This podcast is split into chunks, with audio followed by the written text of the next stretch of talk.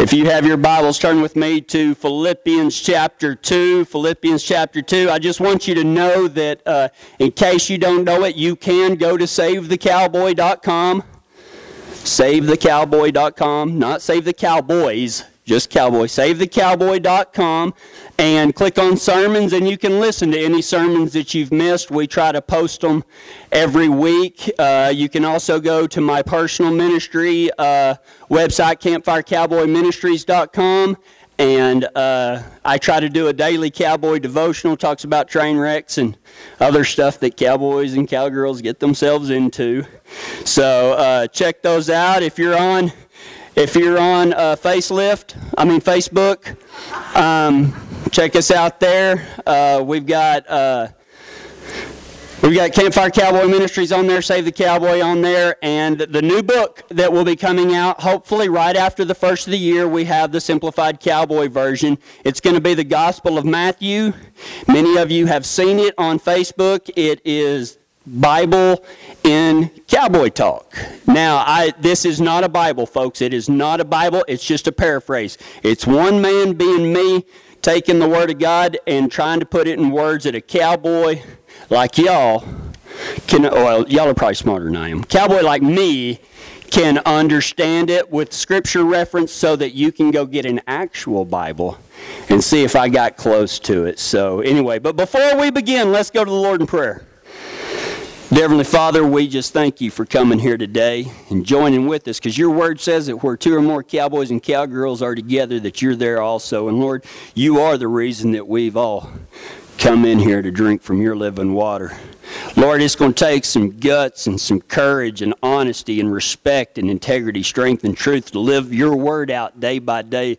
And Lord, we ask for all of those and not just small feed buckets, but big old feed sacks worth. Lord, we just ask you right now to, uh, to come in amongst us and, and be with us as, as we try to learn a little bit about what you would have us do, be, and become. In your name I pray. Amen. All right, Philippians chapter 2. Whenever I was growing up in the small town of Big Lake, Texas, if any of you have ever seen the movie The Rookie with Dennis Quaid about the oldest pitcher that goes out and everything, that's from my hometown. That's where I'm from. And um, we'd go in the feed store. Tim Benny had it for a lot of years, and then uh, Mike Elkins had it. And I remember going in there as, as just a little bitty old kid and, and there was a, you know, those little name plates that sit on somebody's desk that say, you know, so and so, so and so, and everything. There was one up there, and I never could understand what it said. I thought it must have been German or something, the way it was written. And I was too afraid to ever ask because, I mean, that word was about this long and I, I couldn't pronounce it out or anything. And one day we was in there and, you know, like all the cowboys will do, they didn't go in there to buy, buy feed. They went in there just to visit and drink free coffee. And we was all sitting in there and them cowboys was aligned to each other 150 miles an hour. And one of them started griping about something. And one of them picked up that little sign and he said, Quit your belly aching. And that's what it said K W I T C H Y E R B E L Y A K I N. Quit your belly aching. And it wasn't German. And I understood that. It's kind of like Jeff Foxworthy says, us cowboys, we got us some, some fancy words that we run all together, like quit your belly aching or get on out here. We don't know how to spell that or anything like that, but we're good. We may not spell it or be able to read it, but we know it when it's said. And today, that's what we're going to talk about. And I tell you, driving home from Texas yesterday, as I was sitting there and um, while my wife was driving by Braille, I love you. As she was driving by Braille, I was trying to tune it out, and I was thinking about this sermon. And she'd say, What are you thinking about? Well, my sermon tomorrow. She goes, What's it going to be on? And I said, Complaining? She goes, I don't want to hear that. I'm, I'm, I, I don't want to hear anything about complaining tomorrow. And, and so, as I was thinking about this and studying on it, I, I can guarantee you that this hit, it may not hit a single one, of because I know we ain't got no gripers in here, do we? Nobody complains about nothing, but you know, and it comes so easy sometimes, doesn't it? I mean, we just find ourselves just rant, rant, rant, rant, rant, rant, complain about the weather. It's too hot. It's too cold. It's too nice. It's not, you know, I've got to work. I, I don't have any work. It doesn't matter what's going on. Somebody's going to gripe about it. In Philippians chapter 2, starting in verse 14, Paul talks about belly aching. And the other day I was talking to Dave on the phone, and this is what really got me to thinking. I said something to him, and he started to say something. He's like, whoa, whoa, whoa. I was like, what? Did I say something wrong? He said, no. I heard a sermon on complaining, and I'm trying real hard not to complain anymore. And ever since he told me that a couple of weeks ago, I've been paying attention to how much I complain, and I guarantee you it's more than I'd like to admit.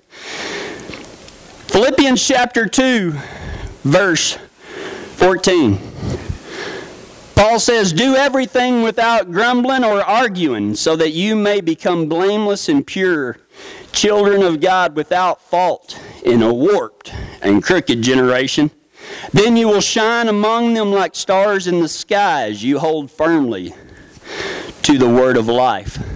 Now, you know what? Do y'all do the same thing that I do whenever you read the Bible? You're like, man, wasn't that beautiful? Let's read it again. Look how beautiful this is. Do everything without grumbling or arguing, so that you may become blameless and pure, children of God without fault in a warped and crooked generation. Then you will shine among them like stars in the sky as you hold firmly to the word of life. what in the heck does that mean? I mean, it sounds great, doesn't it? We, were y'all like me? You understood the first part, do everything without grumbling or arguing, and then everything went. Sound like Charlie Brown's teacher. Wah, wah, wah, wah, wah, wah, wah, wah, wah. Yeah, me too. Well, let's talk about that, okay? Let, let's talk about complaining. Let's talk about what Paul is telling us. Three reasons why we should not complain. Three reasons. In verse 15, it says, So that you may become blameless and pure children of God. Number one reason we shouldn't complain is that it hurts us. It hurts us. Jesus said we must become like little children to enter heaven, didn't he? We must become like little children if we want to enter heaven. And Paul says, do everything without grumbling or arguing so that you may become blameless and pure, children of God without fault. Complaining hurts us, it lowers our deal. I, have actually told y'all about this before. Uh, my brother was a. Uh, a manager at a dealership, and you know everybody worked on commissions. So when you walk into a car lot, and some of you might have worked on a car lot before, those salesmen might seem like they're good friends. They hate each other's guts. And so they would get in there and they, oh, he stole this or I stole that, I did that, and he took it over, and I didn't get credit. And Jason would just stop it and he'd say, okay, everybody stand up. And everybody stand up and he'd say, hold your arms out like this far.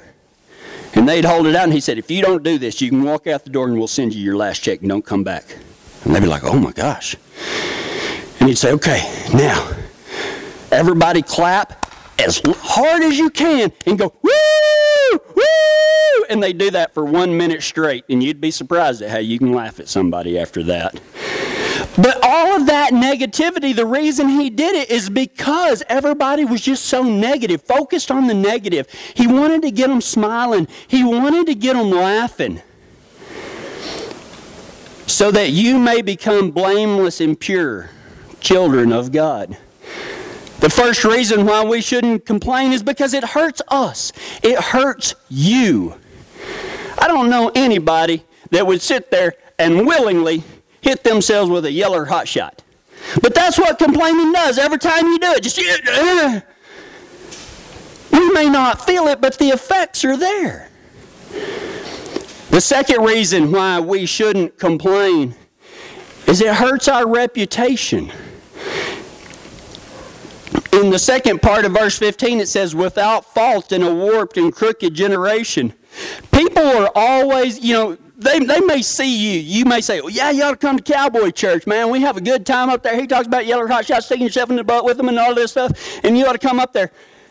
But if they look at you and all you're doing is complaining, or they see me out there and all I'm doing is, they're like, man, nothing but negativity coming down from that place, man. I don't want to go over there. They're always looking for a reason the community is, the lost and hurting community. And I'm not talking bad about them, but they're always looking for a reason not to come. And if you are out there trying to live a good Christian life and you're not doing anything except complaining, you're hurting your reputation. The third reason why we shouldn't complain is it hurts the effectiveness of the church. And let me say one thing right here.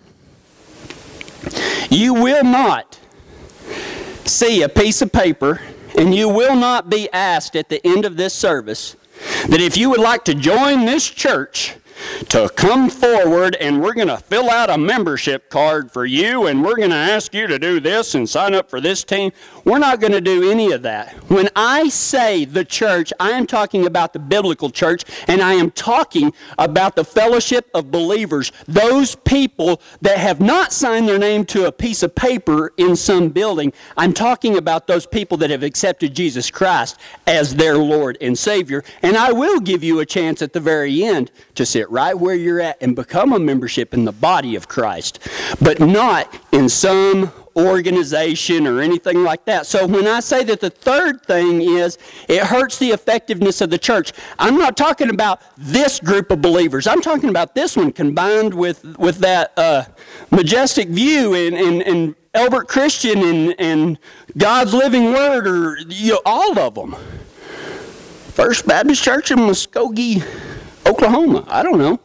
I'm talking about all of them. When we are nothing but negative, it hurts the effectiveness of our witness. It says in uh, the third part of verse 15 and into 16, it says, Then you will shine among them like stars in the sky as you hold firmly to the word of life. Isn't that what we're supposed to do? Didn't Jesus say that we're supposed to shine like lights on a hilltop? Don't cover anything up. Let your light shine. And your light shine actually means let Jesus Christ shine through you. But if we're not doing anything but moping and griping and complaining and belly aching and all this stuff, it dims that light. We are told to spread the good news. If you're always complaining and belly aching about every little thing, are the lost really going to walk up and go, Man, I wish what I had what you had. You're none but miserable wretch. I'd like me some of that. That don't work. It's the good news. And if you are just walking around all the time, right, right, right, right, right, right, right, they're going to go, I'm going to stay away from that one over there. Whatever they've got, I'm going to go this way. And I'm sure, and I'm not questioning your salvation or your dedication to Christ or anything like that. I'm just saying that we got to watch what we say. Three reasons Paul tells us in Philippians chapter 2 why we shouldn't complain. Number one, it hurts us. Number two, it hurts our reputation. Number three, it hurts the church. It dims the light. Why then do we moan and bellyache? Hmm. You know, I, I, I wanted to. Sorry, not a very good public speaker. I tried to come up with, with, with just about three main things, and but I couldn't. So, 3,462,000 reasons why we bellyache. And we're going to go through them all, so y'all grab a seat. No, not really. Not really. Three reasons why I bellyache. I don't know why y'all bellyache. And I'm not up here to point fingers at y'all, so I'm just going to talk about me. Three reasons why I bellyache, and maybe, just maybe, there might be one of you that might fall into one of these categories. It's easier to complain about it than do something about it, isn't it?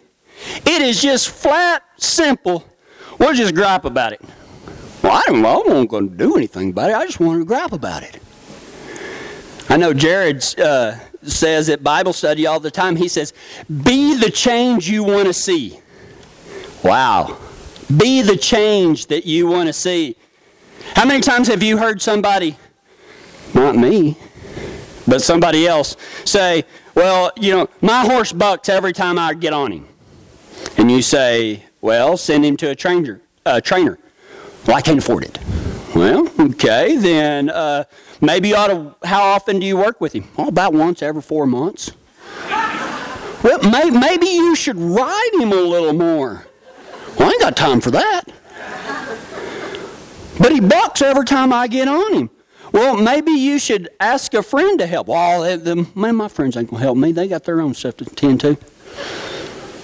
I'd help them, but they ain't going to help me. I wouldn't ask them even if they would.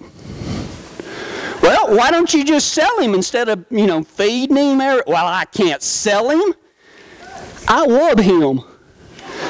He's a part of my family. Well, then quit griping about it. You mind your own business. It, I mean, seriously, and, and that's funny, but isn't that kind of how we do it? We just bellyache and complain about stuff? It's easier to complain about it than to do something about it.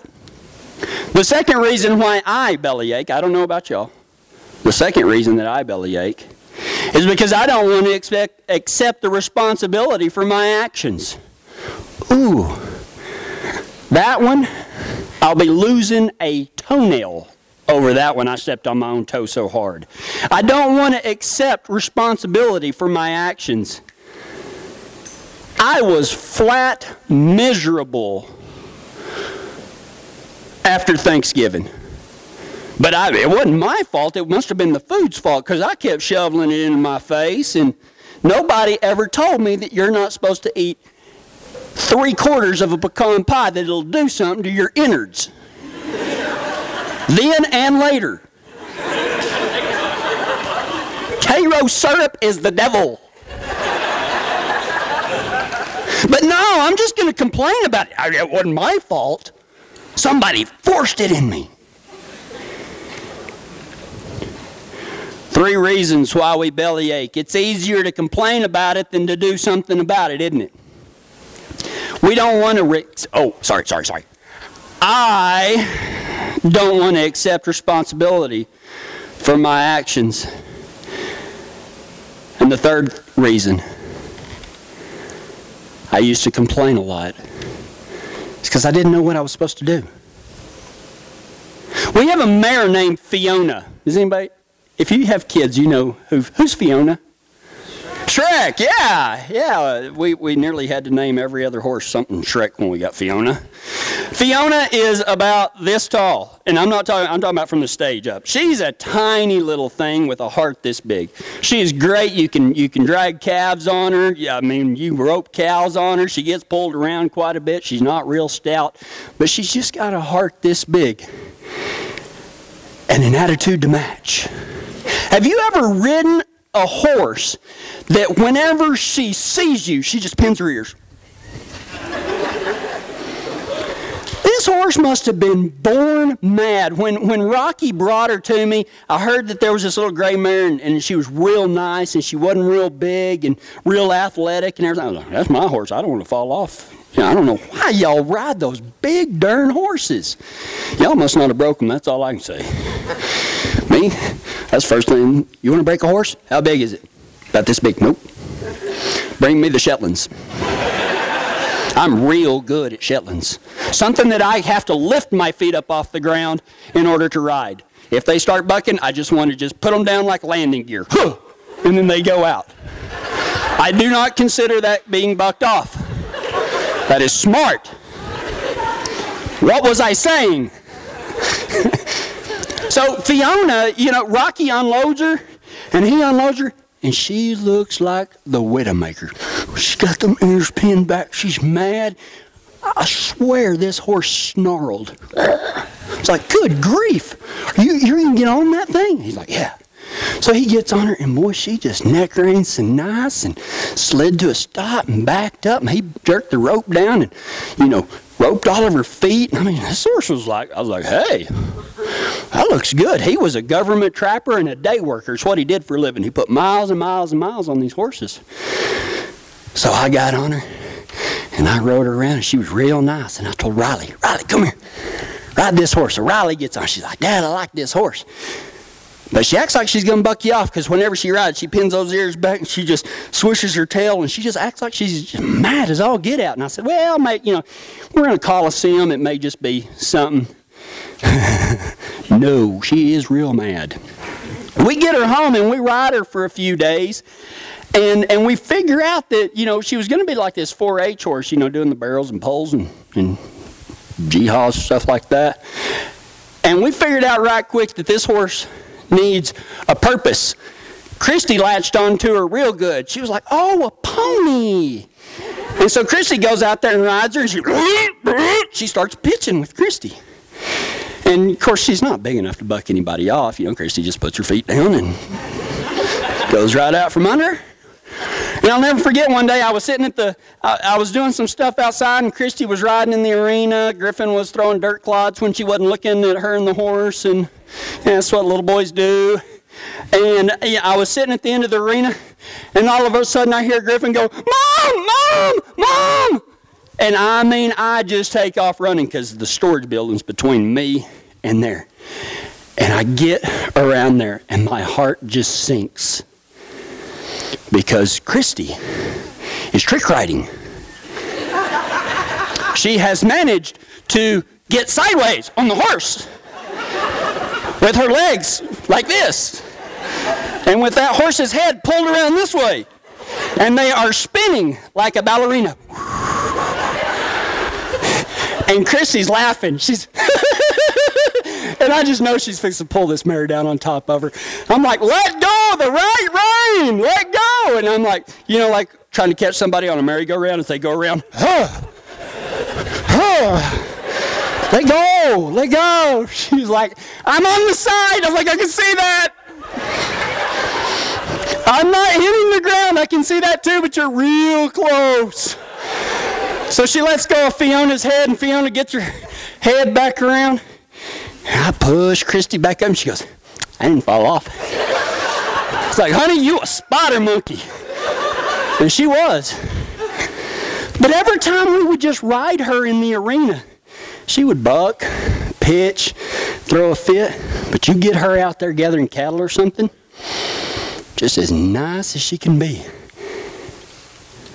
Three reasons why we don't bellyache or why we do bellyache. Fiona needed a purpose. She didn't like just going out there and going in circles. She didn't like just walking down the road with no end in sight, with nothing else. I used to be like that.